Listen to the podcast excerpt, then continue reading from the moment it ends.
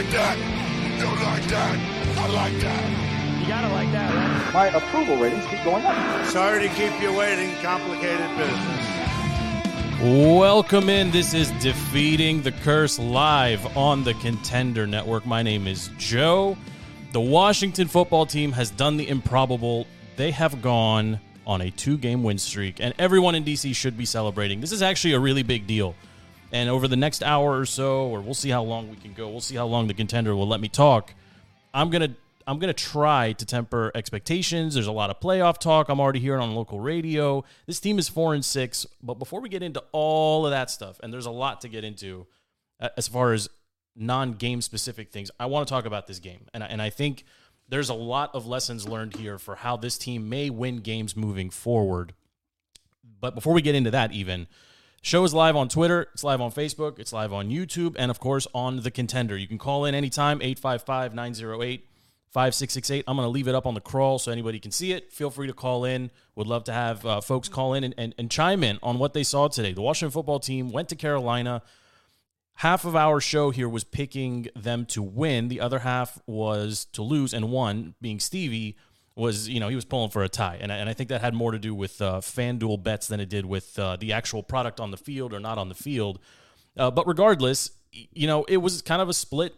We were split in house, and it's one of these things where you know when we look at this team, we are constantly constantly reassessing: Do we have our quarterback of the future? I think at this point it's safe to say no, we do not. Do we have our potential running back of the future? Maybe he keeps putting the ball on the carpet, but you know, overall, Antonio had a pretty good game. Do we have you know pieces for the offensive line? Offensively, I mean, outside of Terry McLaurin, is there any other piece that really has been solidified? You know, over the first ten games of the season, I think it's debatable. I think it's debatable to be honest. But a two-game win streak is a big deal, especially this late in the season. And I will add that I think it's a big deal that they actually, you know, given who they beat. Look at who they beat in the last couple of weeks here, right? Last week, Tom Brady comes to DC, plays a very average game for Tom Brady. And obviously, it's nothing. I mean, everyone, everyone, every talking head in DC, every person on this show, every person on every show that covers DC sports had the had sorry the Patriots had the Buccaneers winning that game and winning it uh, fairly you know, easily. I mean, it's sad to say, but fairly easily. And the football team handled business, and they they looked pretty good doing it. Uh, Chase goes down, and then ultimately we start hearing, okay, well, well, how does the team recover from losing Chase? One school of thought says you can't. He's too good of a talent, even though he's having a down season. We'll see what happens. The other school of thought, which personally I, am starting to buy into, uh, you know, I was on the fence, but I'm starting to buy into it, especially after today's performance against the Panthers there's something to be said about team ball. And and when you lose, when you lose an all pro just super talent like Chase is, you know, again, stats aside, from a talent perspective, no one's going to question just how good he is. I mean, he's got the raw skills to be disruptive. He's got the skills to get to the quarterback. He can cover in the flat as well. So, you know, it's unfortunate he went down. But today, this defense is coming into a game facing you know, arguably one of the top three, top two, top four, top five at worst running backs in the game in, in Christian McCaffrey and CMC and Cam Newton, who say what you want, he, he's still able to play the position. Uh, you know, it, it is it is somewhat comical that Carolina basically traded him or walked away from him uh, a few seasons ago, and it was going to be Kyle Allen, and then it was going to be, uh, and then they traded obviously for for Bridgewater, and then it's Sam Darnold, and now it's back to Cam. So that franchise got a lot of money tied up in the quarterback position. He's he, right now Cam is being paid to replace himself, which is a very that's that's a mess. And and thankfully here in DC we're not in that that situation here, although we have a revolving carousel of characters and players. But Taylor is right now the starter, and he played you know two games now back to back well enough to win. And and I think I put this on Twitter a, a little short while ago, and I see some people are commenting on it. What's going to be lost here in the stats because it's a win? Taylor only completed 16 passes. He only attempted 22. He completed 16 total. And, and I think there's something there. It's not going to be discussed, you know, at nauseum this week that he only completed 16. Three of them went for touchdowns. You know, 25% or 20, 22.5% of his passes were, were touchdowns today, or completed passes were touchdowns today. Um, but, but he played well enough to win. The story coming into this game really was going, it was all about Carolina. I don't think most people you know, the talking heads nationally, I don't think people expected the football team to be able to beat Carolina in Carolina, given that, you know, the defense, Carolina defense, I think was ranked, what, sixth overall, if I'm not mistaken? I, I think so. Sorry, no, no. They're ranked uh, second, second ranked defense overall. That That's a pretty good defense. If I, I mean, okay, we'll, we'll see what the football team is going to be able to do. They definitely struggled at, at some parts today or some points in the game today to, to string together or keep drives alive. But then at, at other times, especially to open the third quarter, man, it, it was very reminiscent of last week against Tampa Bay. They just came out and just methodically moved down the field as if like on a mission or with purpose and they looked great doing it. They looked like it was a balanced win, and that that's the you know I know most people can't see all my notes here, but the word that repeat that just kind of keeps repeating over and over in my notes: balance, balance on on offense you know, Heinicke didn't have to complete more than 16 passes. It would have been nice if he had hit, you know, McLaurin. I think there was a there was a 20 yard uh, route that that was a he missed him high across the middle of the field, and then he missed him for the for the touchdown as well. I mean, and we'll we'll get into that a little bit when we get a little bit into the into the details quarter by quarter, or at least the spirit of quarter by quarter. But you, again, you look at this, and, and again, for me, balance. It's balance, balance, balance, balance. They were able to consistently run the ball. There was times where they ran the ball four or five plays in a row, uh, swapping in uh, between between Antonio, JD, and uh, we saw we saw quite a bit of Jaret Patterson today. And, and, you know, I think some of that is probably due to Antonio putting you know fumbling in the red zone. Maybe we weren't supposed to see Jaret Patterson carry the ball seven times, but. They, they ran the ball effectively. Uh, Antonio averaged five yards a carry. McKissick over six. Uh, Taylor also, when he scrambled, when he tucked and ran, he, he looked pretty good doing it, d- doing the same. I mean, and there was there was one that was a called play late in the game in the fourth quarter. I think it was on uh, second and eleven or second and twelve. A designed a designed run or sweep for the quarterback that looked perfect, perfect. Stayed in bounds. Clock keeps running, and then of course a couple plays later, we'll, we'll talk about it when we get there. Antonio Gibson fails to do the same. He, he actually doesn't stay in bounds. He doesn't get the first down. He doesn't stay in bounds. The clock stops, and We'll we'll, we'll get into all that. But let's go just kind of from the jump here. Coming into the game, coming into the game, there was a couple things that the Washington football team we we had we had talked about that they had to do. They had to do coming. They had to control the clock. Number one, control the clock consistently this season. The games that the football team has been able to stay competitive in and ultimately win they have either been in a in a timeshare or some some there was some type of equilibrium as far as the amount of time they had the ball, or they just straight dominated time of possession. And, and today, I think they held they had the ball, I believe, if I'm not mistaken, for just over 36 minutes. So that's a 10 minute advantage, or, or you know nine minutes and change advantage over the Carolina Panthers. So they did that, you know. So we'll put put one in the win in the win column there coming in, control the clock, limit the turnovers. Taylor, he had a couple get away from him. There was one that obviously he had nothing to do with. Antonio Gibson in the red zone, you, you just can't fumble the ball in the red zone. And you look at the score and you, you think, okay, 27 21. Maybe there's a chance. Maybe there's a chance that this score is closer to 35 points. Uh, you know, if, if, if Antonio doesn't fumble, maybe they get a touchdown. At worst, you know, Joey's been kicking great. At worst, they get three more points. It's 30 to 21. It's a little bit more of a we won't say convincing win, but a more all around win. I think it's it, they'll, they'll feel a little bit better about hitting 30. Regardless, okay, I mean, one turnover, you should be able to survive one turnover in the, in the modern NFL, and they did.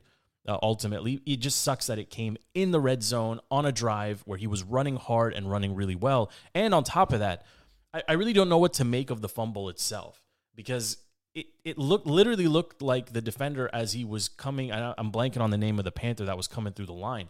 He literally just came through the line and he just pulled on his fingers, and the ball came out. And and Sanchez, uh, um, who was calling the game for Fox later in the broadcast. That was, the fumble was in the second quarter. Later, I think it was in the late third quarter. Uh, I made a note that uh, Mark Sanchez actually commented that Antonio Gibson is still running with a very loose grip on the ball, and we've seen him fumble in key moments now several times. The the one that that just there's a couple that stand out. The, the, most notable to me, for whatever reason, is the one in Week One against the Chargers. I mean that that was again like you can't give up the ball in your own end of the field in, inside the twenty.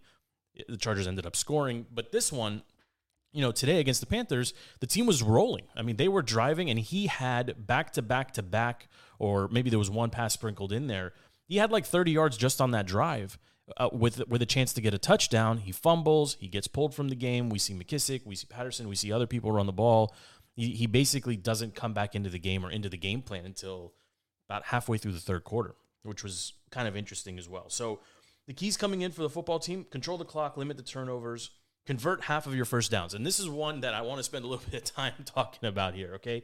So the football team comes in atrocious, absolute garbage on third down.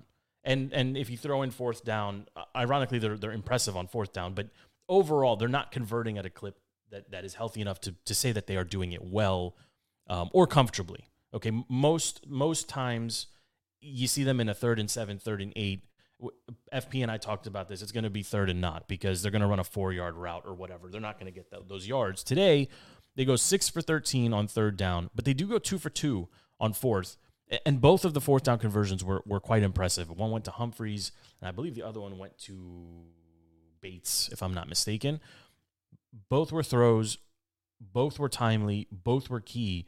So six for 13 on, on third down. They go two for two on fourth down. So we're talking about you know what, eight for 15. They actually went over 50%. We'll take it, right? I mean, it, it, they ran 65 plays.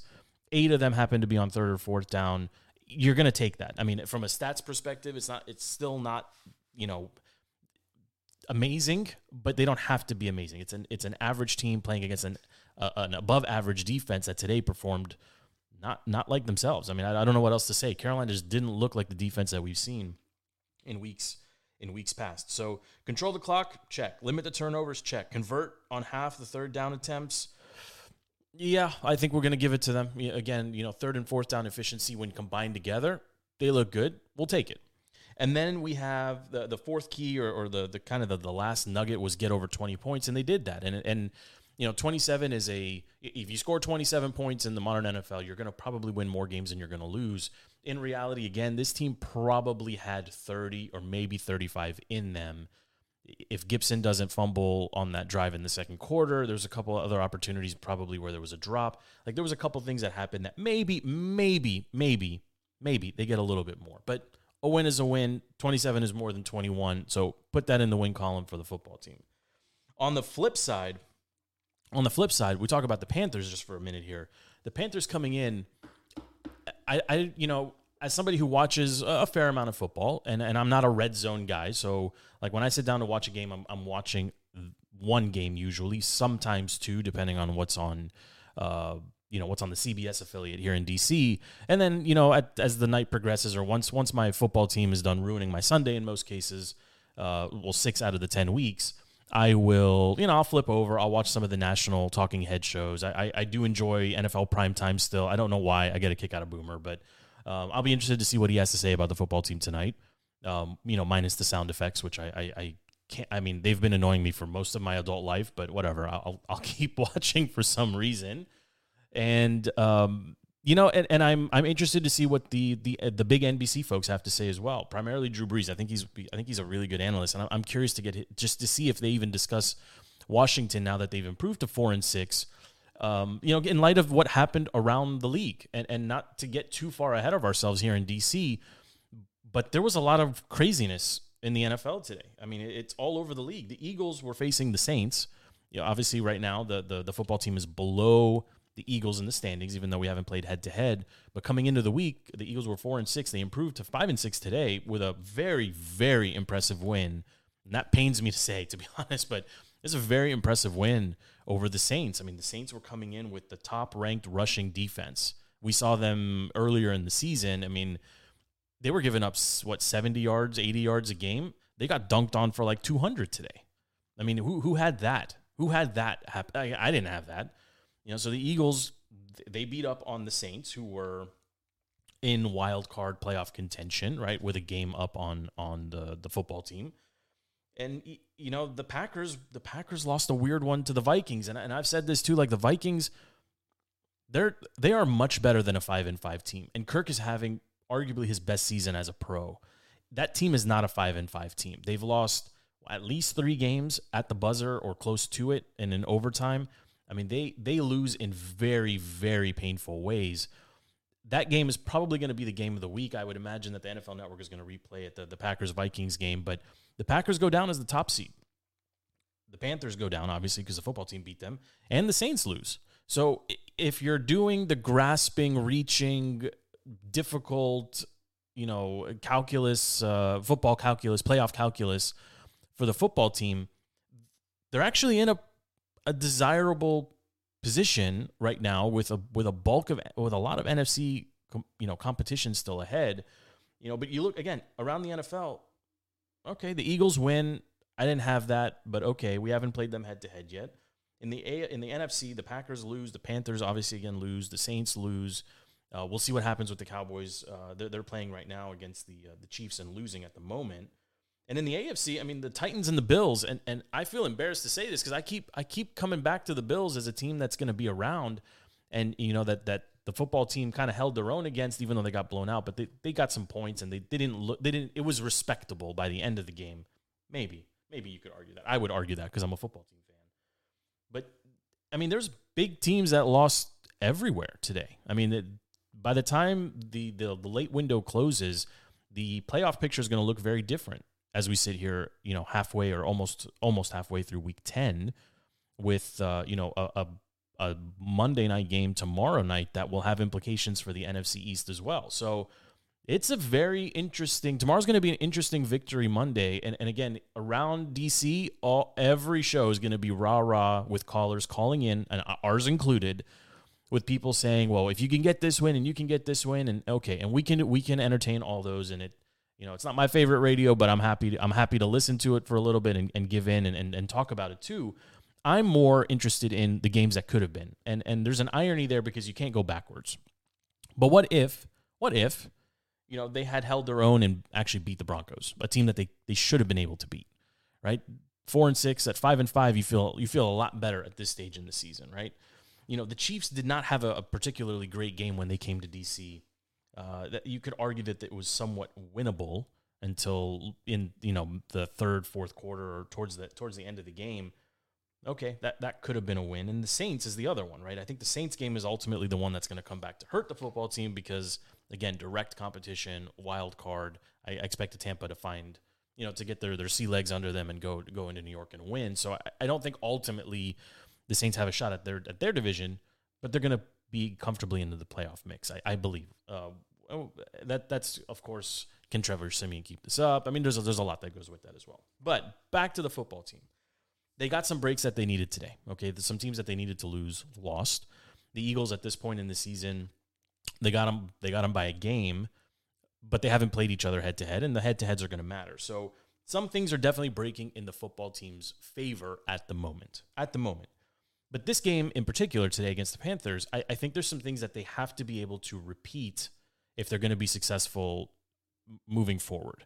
And and I want to I want to frame this part of the conversation. Uh, and again, if anyone's uh, wants to call in, the phone lines are open 855-908-5668 or you can drop comments. I see some comments coming in. Some of them are just uh, not appropriate or I'm not going to read them.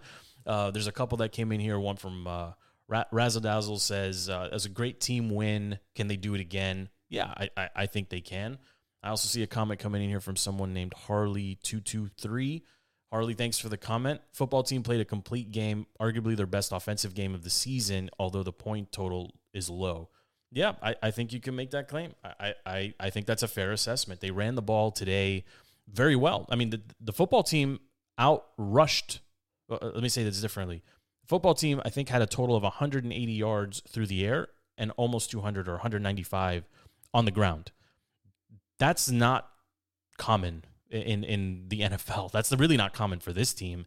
Usually, you're going to need your quarterback to do more, but you know they don't. They had around 370 yards total offense, and almost 200 of them were, were rushing yards. And conversely, again, from a defensive perspective against the Panthers, Panthers line up at, I mean, Cam Newton, say what you want or, or what you will about him, he, he can still play the position. The offense may be different. He can still step in and sling the ball. I, I think he is. I, I don't want this to sound disparaging, but he, he's probably better even coming in off the street than Sam Darnold is at this point in time had if he was healthy. I know Sam started super hot, but you know, Sam has always been very streaky, and it seems like defenses can figure him out a little bit. Cam is still Cam Newton, and and I, I know some people aren't going to like this, but like as much as I want him to be successful, I can't cheer for him. I, I mean, and it has nothing to do with his team playing against my team, against the football team today.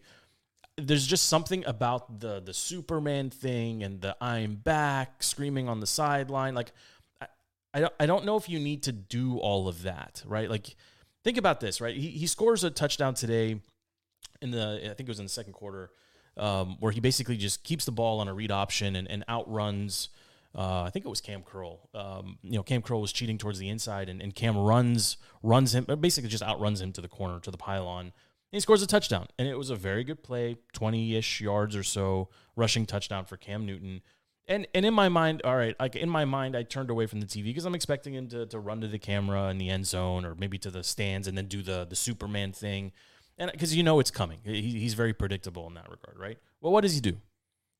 Does he hand the ball to a teammate? Maybe celebrate together? No. Does he even do the Superman thing in you know where he's standing? No. He has to make it all about himself. He takes the ball and sprints, sprints to the middle of the field to the 50 yard line to spike it and do the the cel- the, the Superman celebration while screaming at at himself or at the air uh, by himself, just standing there by himself. And I, I will never understand that, and I will never support that. It just you're hardwired to care if you if you care if you care more about yourself as opposed to your team there's just something that bothers me about that, right? And and again, it's a great individual play, but how much more would have meant for his teammates if he celebrated? Again, do do your do your stupid celebration, but just do it with everyone standing around you. Why why remove yourself from that celebratory place in the end zone where you just scored? Why why take yourself out to the middle of the field to make it all about yourself or even more about yourself? Like I'm just I've never been on board with that. I just don't like that look. And Cam, for whatever reason, he's never been able to stop. I mean, even in you know, even last year when he was in, um, you know, last year when he was in in New England, I mean, he he he couldn't stop then either, right? It, it's just always about himself, and it's just not something that personally I I find attractive. I, I don't know what else to say. I would prefer my quarterback celebrate with his team, you know, when something awesome happens. But regardless, coming in, the Panthers, I think their game script was pretty straightforward. Can we get Taylor to make mistakes? Can we get him to throw some picks? Can we get him to hold on to the ball a little bit too long? Well, they succeeded in some of that, right? I mean, again, if you watch this game, especially in the second quarter, Taylor struggled a little bit to find a groove. And he was ducking when he should have been sprinting forward. And he was holding onto the ball when he probably should have either buried it. I mean, he took a nasty hit too late in the game where he got twisted up like a pretzel and it actually, to me, I, think they whistled it dead, but otherwise, you could have argued that would have been a fumble. I mean, that that ball was was moving around. He got bent over backwards, and I, I forget who it was, but somebody was, was punching at the ball, and it inevitably did come out. But the Panthers coming in, they wanted to see if they could get to Taylor. I mean, again, they have a top ranked defense. Could we get to Taylor Heinicke? Could we make? Can we force him into mistakes? Yes, kind of today. He missed. Uh, I mentioned earlier in the show. He missed Terry McLaurin uh, on a 20, 30 yard route, or maybe 25 yard route or so in the middle of the field to extend a drive. He missed them high.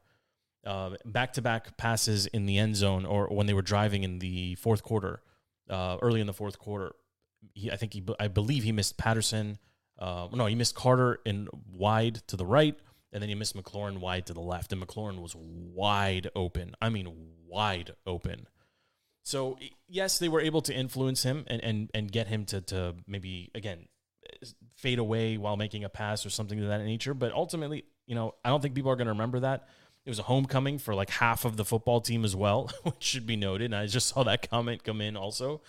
Uh, that's from our our pal, our pal uh, Tony Tony Tony just put a comment in saying, you know, people forget that this was a homecoming for more than just Ron. It feels like half the team was from Carolina or spent time in Carolina, and that, that's a good point.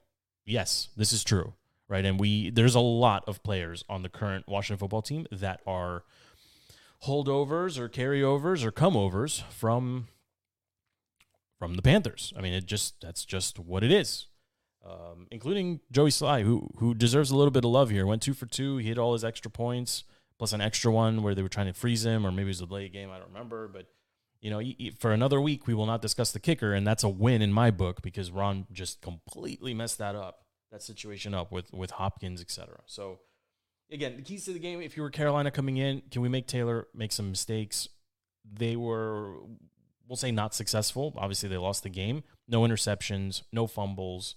Um, I mean, he Taylor Taylor played he played as well as anybody could play at the quarterback position when you complete 16 passes but throw three of them for touchdowns, right? So yeah, uh, Carolina also I'm sure came in thinking we got to we should be able to run against this somewhat soft and porous defense, especially you know now that Chase is out. And and again, go back and look at these stats. The rushing stats for Carolina, 111. You know, coming into the game, if I told you that McCaffrey was going to rush for under 60, you would take it. I mean, you would say, okay, that, that that'll give us a chance to win. But not only did they do that, they also held Cam. I think let me pull up let me pull up the numbers here so I'm not misquoting. You know, Cam completed 21 passes for under 200 yards, 189 yards. He did get two touchdowns. Cam also ran 10, ran the ball 10 times for 46, including his long 20 uh, yard touchdown or 24 yard touchdown run. So half of the rushing yards came on one carry. Uh, I mean, doesn't matter. He still scored a touchdown on it, of course. But McCaffrey, 10 carries for 59 yards. I mean, six, six yards a carry is really nice, but only 10 carries. Uh, he did most of his damage today as a receiver. Uh, you know, 354, I believe, career receptions now for him. And, and I mean, they, they flashed the uh, the infographic on the screen. I mean, he's the fastest player to do it, 50 something games, beating, uh, you know, setting a new record uh, as opposed to Alvin Kamara, I think, who did 60, did in 66 games. Uh, but but again, regardless, Christian McCaffrey, you know, he he catches everything, and that and I wrote that in my notes as well. This guy l- literally catches everything. I mean, you can throw it. He's got like like Terry McLaurin type hands. I mean, you can throw it anywhere around Christian McCaffrey, and he's gonna catch it. And if he tucks it, he's gonna run with it. And he has the ability, of course, to make people miss. I mean, he somehow after all this time, he's still underrated. And I know there's some injury woes there, and there's some there's some questions about his toughness and can he survive a you know full season and whatever. I, I, I hear all that, but watching him for an entire game and f- like really just focusing on again not red zone, focusing on one team, one game. He was really impressive to me as well. I mean he. He, he can make people miss as a running back. He can catch everything when asked to be, uh, you know, a receiver or a receiving option. And you know the other the the player that I thought was going to have more run, given again the the I want to say soft, but yeah, soft defense, the football team, that secondary. I expected more out of Robbie Anderson. I mean, Robbie Anderson catches five for 30, and his two of them were basically on the last drive of the game. I mean, meaningful catches, but I mean, it's the end of the game. Like what what happened to him from the jump? I mean, I, I expected Robbie, I expected some deep shots from Cam. I, I mean, I, I think he only attempted one pass over 30 yards, which is a little bit surprising. Uh, DJ Moore, you know, I know he caught the touchdown, uh, you know, but seven targets, five catches, 50 yards. I mean, it's not a not a bad line. But if you were game planning to play against the Washington football team, knowing that Chase Young is out and this defense is susceptible to the long to long passes, I mean, Landon Collins is playing closer and closer to the box, and and Ron earlier this week driving everybody crazy. You know, it's a safety, it's a it's a nickel, a Buffalo Buffalo safety or whatever. Like they're going to call it whatever they want to call it. But Landon is playing closer to the line in a in a in some hybrid safety, you know, linebacker position, which is perfect actually when you're playing against someone like Christian McCaffrey. So it, it's a it's you know if you were the Panthers, you're thinking, okay, we can come out here, we should be able to complete passes to the sidelines and down the field, especially down the middle of the field. They, Cam only attempted one pass, one pass over 30 yards today. That's shocking. I mean, would have never expected that. I would have taken that. I mean, if you told me that before the game, I'd say, why? What? I mean, Robbie Anderson is faster than anyone on the, the on the Washington secondary. Anyone. He catches five for 30, and all of them were, you know, dink and dunks. I mean, six yard average, but the longest I think was 12 yards. Uh, sorry, 14 yards, 14 yards. And it was at the end of the game. And it's questionable because it didn't look like he got that second foot in. And he did bobble it out of bounds, but that's all besides the point, right? You know, Tommy Tremble catches two. Like, there's just something didn't look right about the Carolina Panthers today. And it's, you know, whatever. I mean, the Washington football team, they did what they needed to do. They kept Cam in front of them. They kept McCaffrey for the most part in front of them. There was a busted play. Uh, you know, McCaffrey got got free for the t- for his touchdown catch, uh, which was a really impressive passing catch. But Cam Newton had, you know, again, if you couldn't have picked a better team for him to start against coming back. And and honestly, like, who who had Cam who had Cam only completing 21 passes against the football team? There's no way. There's no way. And, and and again, the football team needed everything to go right for them to win this game. They needed to be able to control the ball, limit the turnovers. They needed to be able to create some type of pressure, maybe turn, maybe create their own turnovers or or get Cam to make some mistakes. They got most of that done today. And they looked good doing it. Again, without Chase Young, especially again without Chase Young and, and you can say what you want about his performance thus far in the season, right? And statistically, and the him and the Montez and chasing the sack records and all that noise, but you're removing a, a, a top two, three, five caliber talent. You're taking him off the field and asking everyone else on the defense to step up. Jonathan Allen stepped up today. Daron Payne played a good game, including the the sack or that I think they only gave him a half sack to close out the game on fourth down, sacking Cam Newton to end the game. So again, like the defense, the defense looked better than expected considering considering the the opponent, right? I mean, I expected McCaffrey to touch the ball. I if I'm the head coach, right? If, if I'm the head coach of the Panthers, I'm going to run Christian McCaffrey 25 times and wear down, wear just literally just wear down the Washington football team defense. They didn't do that. If I'm if I'm coming in and game planning against the football team, I'm going to tell Cam Newton, hey, they don't have corners that can cover 30 yards down the field, and they have a safety who is allergic to pass coverage. Uh, so when you see him cheat up to play his Buffalo nickel thing, where he's trying to take away McCaffrey or, or your tight end, audible out and throw the ball 30 yards down the field. Someone is going to be able to outrun Cam Curl or whoever is, is being asked to, to cover d- downfield. It's not going to be Landon Collins because he, like I said, he's allergic to pass defense. So for Robbie Anderson to not get targeted more than 20 yards down the field, for DJ Moore basically again to not have the opportunity to catch and run against a secondary a secondary that's very susceptible to it. Those are all wins, and the football team deserves a lot of credit for it. And Jack Del Rio in particular, who I think many people have seen that ship sail out of town and are, are anxiously awaiting a new defensive coordinator he he definitely he definitely made some adjustments at halftime, and he looked the defense looked prepared coming out. You know, and I've I've given Ron a hard time many many times for choosing to defer or starting on defense. The football team and the Packers coming in today lead the league in first possession touchdowns, opening possession touchdowns, and it it certainly looked like it was trending that way. Um, you know, and and I mean, ultimately that's where that's where we ended up, if I'm not mistaken, right? It looked like it, and then it happened. And, uh, you know, about halfway through the first quarter, or sorry, about 10 minutes into the first quarter, uh, sorry, five minutes in the first quarter, around 10 minute mark, uh, Cam with the fake handoff keeps it afloat. Just an awesome play, actually. It is a really well designed play. And I'm surprised we didn't see more of it, to be honest. You know, Cam faked the handoff to McCaffrey and then faked the keep run up the middle and then tossed it to DJ Moore for a touchdown. And it, that was the type of play where you basically can freeze the front four completely. The secondary again is susceptible to pretty much anything. Anytime you do a pump fake or, just look them, you can look them off pretty much. And they have improved. Fuller's Fuller played a much better game today as well. You know, but that was an impressive play, opening drive. They got their points to start the game. And again, if you're Carolina, you got the second ranked defense in the league. Like this is a defense that can that can ball against an offense that really cannot. Even though they've looked they've looked apart in, in spurts like series or maybe quarters, but not long stretches. And you know, on the opening possession, if I'm not mistaken, the it starts with Gibson running for four, then he goes for two, and then there's a throwaway on third, and it's a punt, three and out. And you know, I, I remember I, I, turned to, to uh, some of the guys I was watching the game with, and I said like this, that's not the type of drive that you want to start this game with, given that the Panthers have the capability. Like Cam is going to do his Cam bid. He's going to do the Superman thing. He wants to show out. He wants to beat the coach that wouldn't bring him back or bring him to his team. Like for Cam, again, because he's all about himself, you know Cam was going to give you his best. And okay, like I, I, I expected it to go a little bit worse, but coming back, Washington forces a three and out. And they did it in convincing fashion. McKissic then is on the field at that point, and you know that's right after Gibson's fumble, and and and I think it, this is one of those things where Antonio Gibson is going to be he's going to be as successful in this league as as his ability to stop fumbling because he can run, and he he's converted to the running back position. He knows how to read a defense. He knows how to pick up a blitz, even though he's a little bit undersized, but he can do it.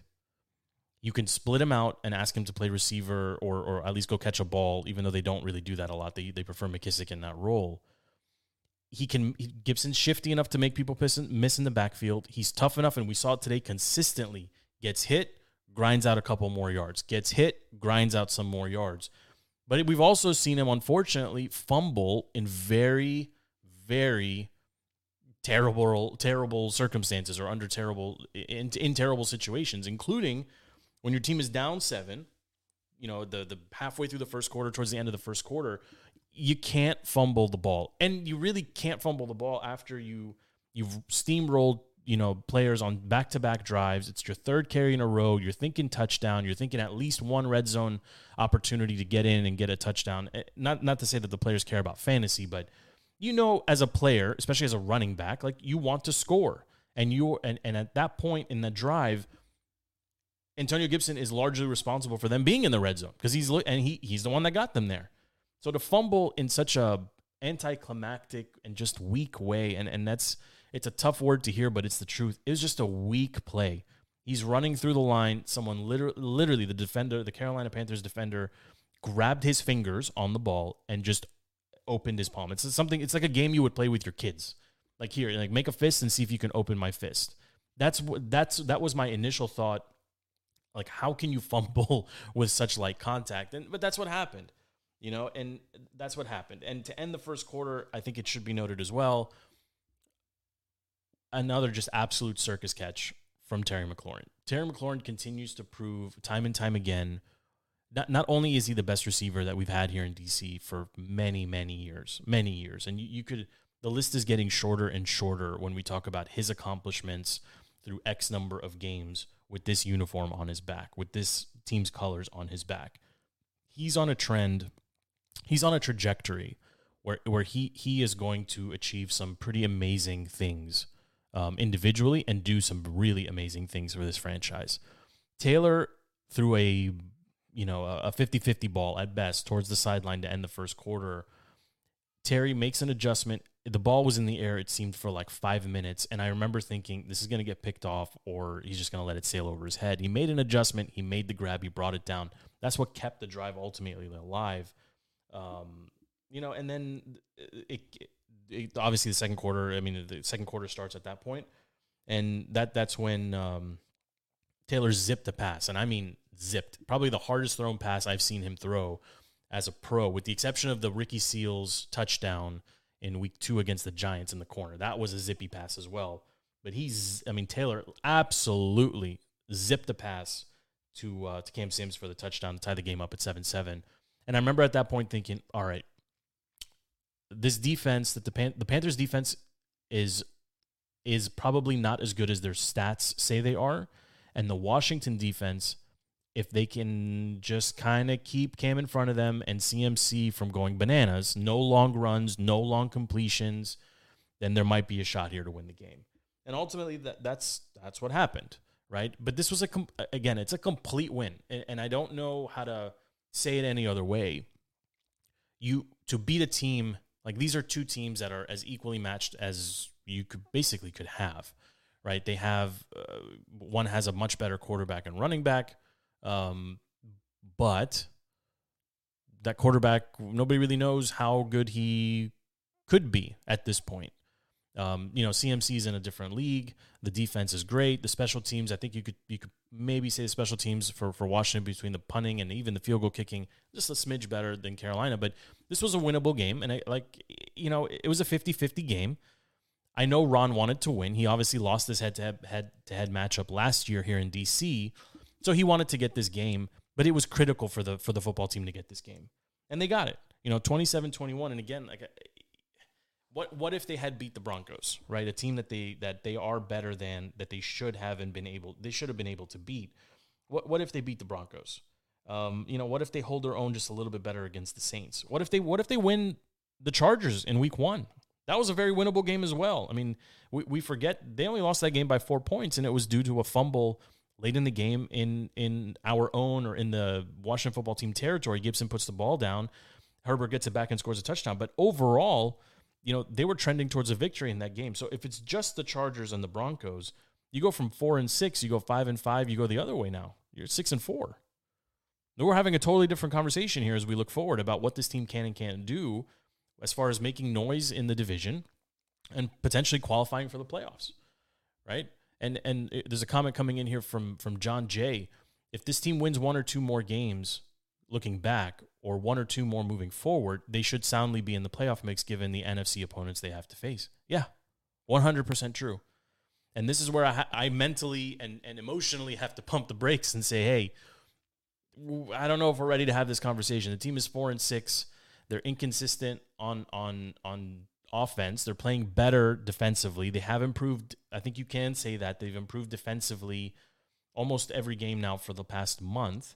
Antonio Gibson is running the ball better. I know he's still playing with that injured shin, but he's looking better. Terry McLaurin continues to shine. And the quarterback play, it's not spectacular, but it's not costing them games either. I mean, the team was able to beat Tom Brady. The team was able to beat uh, today Cam Newton. The team was in the mix to beat Justin Herbert, uh, essentially, effectively with the same with the same quarterback, right? I mean, I, I know Fitz started that game, but Heinicke played the majority of it. So do we want to talk about what happens next? I mean, is is it worth considering where they go from here? I think it's worth considering. I mean, it, we're grasping, and I think we need to be honest with ourselves as well. The team is four and six, and they're chasing a whole bunch of teams, and they've lost the teams that they will probably have needed those tiebreakers, you know, to be competitive with, right? I mean, the, the, the Saints tiebreaker in particular is going to really hurt. They have one on the Falcons, although they're falling apart. Um, you know, the Bucks really isn't the, the Bucks and Packers. They shouldn't factor in. I think both of those teams will win their divisions respectively. But yeah, I mean, looking forward, they do have the tiebreaker now against the Panthers. They have one game against the Giants. I don't think the Giants will factor in too much as well. But you know, they only have the football team only has one team, one AFC team on the schedule. One. And that's the Raiders. And that might be a winnable game. I know it's uh, it's it's in it's in Vegas, and hopefully our our very humble show will be there live, which would be pretty cool. Uh, I mean, who says no to Vegas, right? But outside of the Raiders on December fifth, the rest of the games are against NFC teams. Most notably, of course, is two against the Cowboys and two against the Eagles. So yeah, the mathematically, until they lose some of those games, I mean, the, the, Raiders game they can lose it and still be in the in the playoff mix, uh, you know, in, in the NFC playoff mix. But the Seahawks next week on Monday night, that's a big game. That's a big game, and the way the Seahawks are playing, even right now, that's a team that they should be able to beat, right? And I, and I say that, and I'm it's hard for me to say that because again, if you're a fo- if you're a if you're a football team fan prior to the name change, I don't know if they actually added any after the name change. I don't know if anybody woke up and said, "Oh, I'm to be a football team fan." But if you were, you know, riding with the uh, with the Skins or with the football team, going back as far as I can remember, most notably, I think in 2006, the Seahawks have been the reason that the football team has either not made the playoffs or fumbled out of the playoffs or been derailed in the playoffs consistently. This is a team that DC just struggles against. And for the last what decade it feels like, 2012 when when when Russ came into the league, The Seahawks have been, you know, one of the better teams, better franchises, better coach teams, just talent top to bottom, Legion of Boom. And then for a while they Marshawn. I mean, they've they've always had DC's number. Well, that's not the case this year. And they look like a team that can can be beat. And if the football team can do that, they can make this two game win streak a three game win streak. I think the national narrative around the football team will start to change very quickly especially if it's in somewhat if it's in similar fashion to how they won today. No turnovers, 200 yards of rushing split amongst uh, you know all the different ball carriers. No interceptions from Taylor and a sound defensive game. That means Landon is not leading the team in tackles or frankly any any of the secondary players are shouldn't be leading the team in tackles. I, I think today uh, Cam Curl played arguably his his best game of the season. He did lead the way with seven. Uh, William Jackson played a complete game, three tackles for him. Cole Holcomb played better than I think most people anticipated. I think there there should be some Cole Holcomb love throughout DC. I think he's he's never going to shine and and and really just you know knock your socks off, but he's as consistent as they come. I mean, you know exactly what you're getting from from Cole week in and week out. And he played he played a fair game today. We, we saw we saw a fair amount of Jamin Davis. Uh, there was a couple mistakes, uh, you pulling people forward on a tackle. There's a couple things here and there. He's still starting to. He's I don't know if he's coming around fully. I don't know if you if you can call him. I don't think it's fair to call him a bust. I mean, he, I mean he's a he's still a rookie, of course, but we're starting to see him more and more, and, and I like that. And I I really like again. I Landon Collins is a friend of the show. We've had a chance to talk to him in the past. He's, he's a really cool dude. It, I like that I, he's not near the top of the tackle list, right? That that means that he wasn't he wasn't chasing. He was where he needed to be. Um, and, and, similarly for Kendall Fuller. Kendall Fuller, I think, only got targeted three times uh, in the entire game today. Um, I mean, Cam just wasn't looking at Fuller. They they were really trying to pick a little bit more on on Cam Curl and, and Danny Johnson, or, or that, that's the way they were leaning anyway, and against the, the the the linebackers as well. But defensively, the team the team played a good good team game, and if they can replicate that against the Seahawks to improve next week on Monday night, and there, there's the whole primetime curse, and we could talk about that next week. That's not for now, you know.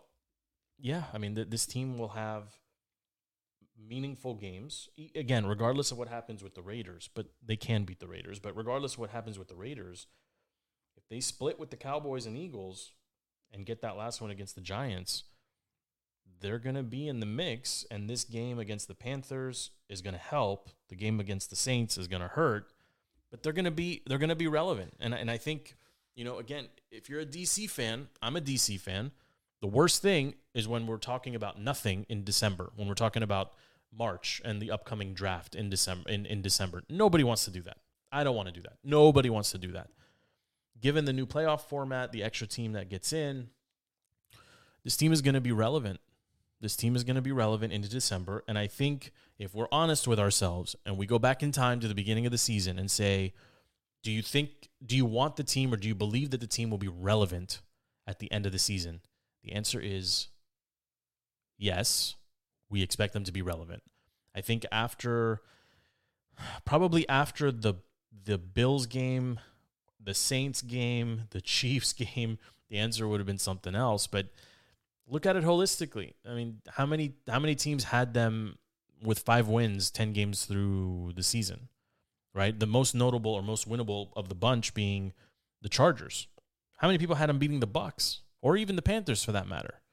So I, think if if you're a football team fan and if you're if you're one of the 150 people or so listening to the show right now uh, live, which is kind of cool, I'm gonna say you probably like me want them to be relevant, and we're expecting them to be somewhere between four and six wins, somewhere around five wins, ten games into the season. But no one no one had them beating the Bucks. And to follow that up coming out of a bye with a win against the Panthers, I think that's a plus. And I think it should be noted as a plus. And I think people should hang their hat on that and say, this team can play down the stretch. They have winnable games still on the schedule. And if they play team defense in particular, The offense, we know, and we've seen it all season long, they can go and get points. There's one or two anomalies, most notably the Broncos, but the Broncos game where they should have been able to get more points. Washington should be in the conversation and in the mix. Seattle shouldn't scare anybody. Honestly, the Raiders are scarier because they got two running backs that can run the ball. They have a tight end who's going to run all over the place, uh, you know, against the football team. The, the Seahawks, I mean, yes, they have DK Metcalf. I mean, if but but someone has to throw him the ball, and right now Russell Russell Wilson just doesn't look like the Russell Wilson that we've come to see and watch over the last you know ten years. So you know it, it'll be it'll be an interesting home stretch for the team. I, I think it will be anyway. Um, so we touched on obviously all the high points for the Washington football team. I touched on some of the low points for the Panthers. I think if you're a Panthers fan, you're probably looking at this and saying, "Wow, this this game against the the football team is probably the one that's going to keep us out of the playoffs." They're going to have to get a whole bunch of games down the stretch themselves now. You know, but that's the beauty of the NFL, right? Any any team on any given Sunday can beat any other team. And again, it's it's a crazy league. I mean, right now in the in the late games in the late window, the Chiefs are all over the Cowboys. I mean, the Chiefs haven't really looked like the Chiefs. Uh, they've been on and off. They're, they're, they're, they've been a mix of good and bad, literally game by game, week by week. Right now, they're all over the Cowboys. If the if that result holds, well, that's going to make things a little bit more interesting in the NFC East as well. You know, right now the the the Vegas Raiders and the Cincinnati Bengals are basically they're they're tied or one possession game with uh, Vegas driving. Vegas is five and four. I mean, again, they're one game or two games or one and a half games better than the football team. Like, why isn't it a winnable game? It is a winnable game. It should be a winnable game for the football team. I don't think they have any truly unwinnable games left on their schedule. The last one likely was Brady and the Bucks but they beat them. They beat them. So, you know, I, I wish we still had a team song because I would be playing it. I'd, I'd be playing it nonstop, going in and out of breaks, and and just, you know, it's it's it's kind of odd actually that we don't have a team song here anymore in DC, and it kind of stinks because it's you know with one name change, one one signing of a pen, of a piece of paper with a pen, whatever. You know, the song goes away, the the the colors stay, some of the history just kind of fades away, but you know, why why can't they why can't they why why can't the football team beat the Seahawks? What about the Seahawks makes them so scary? Especially here at home. Assuming that we get a fair amount of, of DC fans into the stands. I know it's I know it's a Monday night. I know in DC nobody wants to battle traffic to get into Maryland. I know nobody wants to go to that stadium. I know. I know all of those things. But this team can win that game. It's a primetime game. All the eyeballs will be on us and they have time to prepare. I mean, they have a they have one extra day to get right. I'm sure they're I'm sure all of them are sitting there, or maybe maybe post treatment, post game treatment, etc. I would imagine Tuesday or Wednesday, Coach Ron's gonna have him sit down and watch the, the Seahawks game in full and start talking about well how we can beat them. Because I think they can beat them. This isn't a we need to control them situation. This is a how do we go out there and pummel them. The Seahawks can't stop anybody from running on them. The, the, their defense is just as leaky as the football team's defense. Why can't Gibson get 100 yards? Why can't McKissic add another 25 or 30? Why? It's possible. It's possible. You know, why can't Jaret Patterson, you know, get five carries for 20, 25 yards, maybe a, a you know, a cheap touchdown here or there, or, you know, late in the game? I think it's possible. And I think the team is good enough to do it. The, the, the stats that people won't focus on or the things that people won't really – pay attention to because it was a win, I think there's two. I think it's Taylor only completing 16 passes. And I think it's Daron Payne and Jonathan Allen, although they were in the mix a lot today, only basically tallying three tackles between the two of them or three and a half tackles between the two of them. I think those two things are, are likely going to be points of emphasis for the team this week. And I and I think there's an opportunity here for them to continue to make noise as the season progresses. And and again, why not? Why not? They're good enough. They're good enough to beat the Seahawks. They're good enough to beat the Raiders. They should be able to hang with the Cowboys, although the Cowboys right now are getting pummeled by the Chiefs. So, I mean, if, if we get this Cowboys against our football team that played today, it, it'll it's a toss up game.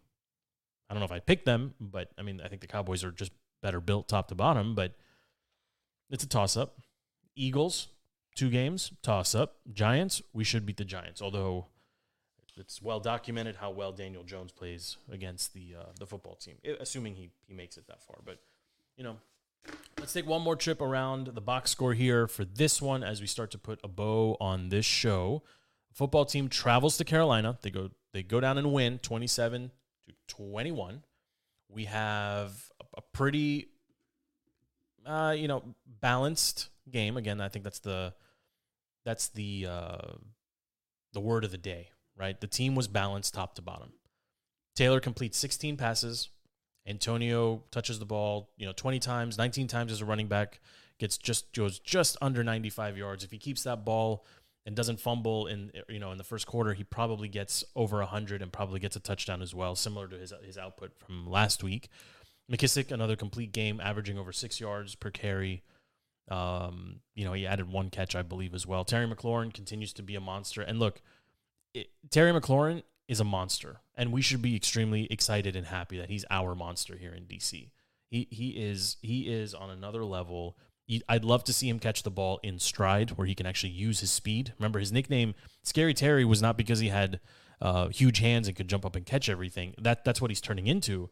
But Scary Terry, you know, when Jay Gruden kind of coined the name and kept him under wraps, it was all about keeping. It was he didn't want people to know just how fast Terry McLaurin is, and he is fast, and you see it in spurts. You see when he makes his cuts. You see when he gets out in, into the into the flat. What he can do uh, with the flood route today is a good example of it.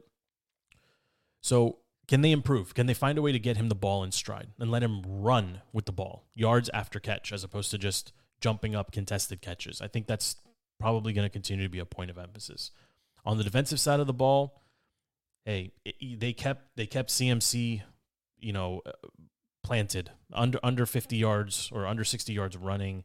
Yes, he or rushing. Yes, he did have he did have a bunch um, through the air, but Cam Newton, outside of one really long run and one really good throw, he I mean, we'll see. We'll see if that's the new Cam Newton or if it was the, this defense really just able to harass him and and make him uncomfortable. For, if you're a Carolina fan, I think the story and and probably on the national stage, I don't think the talking heads are going to care so much about Washington winning this game. I think it's going to be painted as the Panthers lost the game, having an opportunity to beat a, a down team or a team that that is viewed nationally to be worse than them and it's going to be painted as a missed opportunity. And and certainly in some cases, it is a missed opportunity. The Panthers, you know, you can't have that good of a defense and then let let the football team come in and put 27 on you. But you know, the national story is going to be Cam Newton celebrating by himself. It's going to be how you know is he really has he really changed? Is he really humble? Does he really care about his team, etc. It's unfortunate, but that's what's going to happen. So, anyway, it's a win. It's a DC win, 27-21. We'll take it. We improved to 4 and 6 here in DC with the Seahawks coming up next in a primetime spot next week. For everyone that has hung out with me for the last hour, I appreciate it very very much. Thank you to the Contender Network for carrying the show. And if you just found the show on Twitter, Facebook, or YouTube, click subscribe and stay engaged with us. There's a lot of content. We put out a lot of stuff specific to the football team, the Wizards, who look amazing, the Capitals, who are red hot. And when in season, we, we talk quite a bit of baseball as well. My name is Joe. This show is Defeating the Curse. We thank you very, very much for hanging out as we talk about this very important win for the football team, improving to four and six with some winnable games ahead. This should be a good one. If you don't hear from me until next week or before next week, happy Thanksgiving all around. Let's hope the Cowboys lose. Let's keep this winning streak going. We are 2 and 0 in the last 2 weeks. We will take it. Hail to the team. I guess for now, we're out. Thank you very much. Go football team. 27 21. The show is in the books. See you later. We're out.